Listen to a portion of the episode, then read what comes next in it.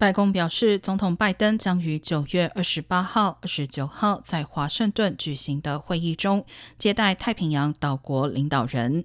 白宫已经邀请十二个太平洋岛屿国家，其中所罗门群岛今年四月与中国达成一项安全协议，加剧华盛顿对北京影响力日益增长的担忧。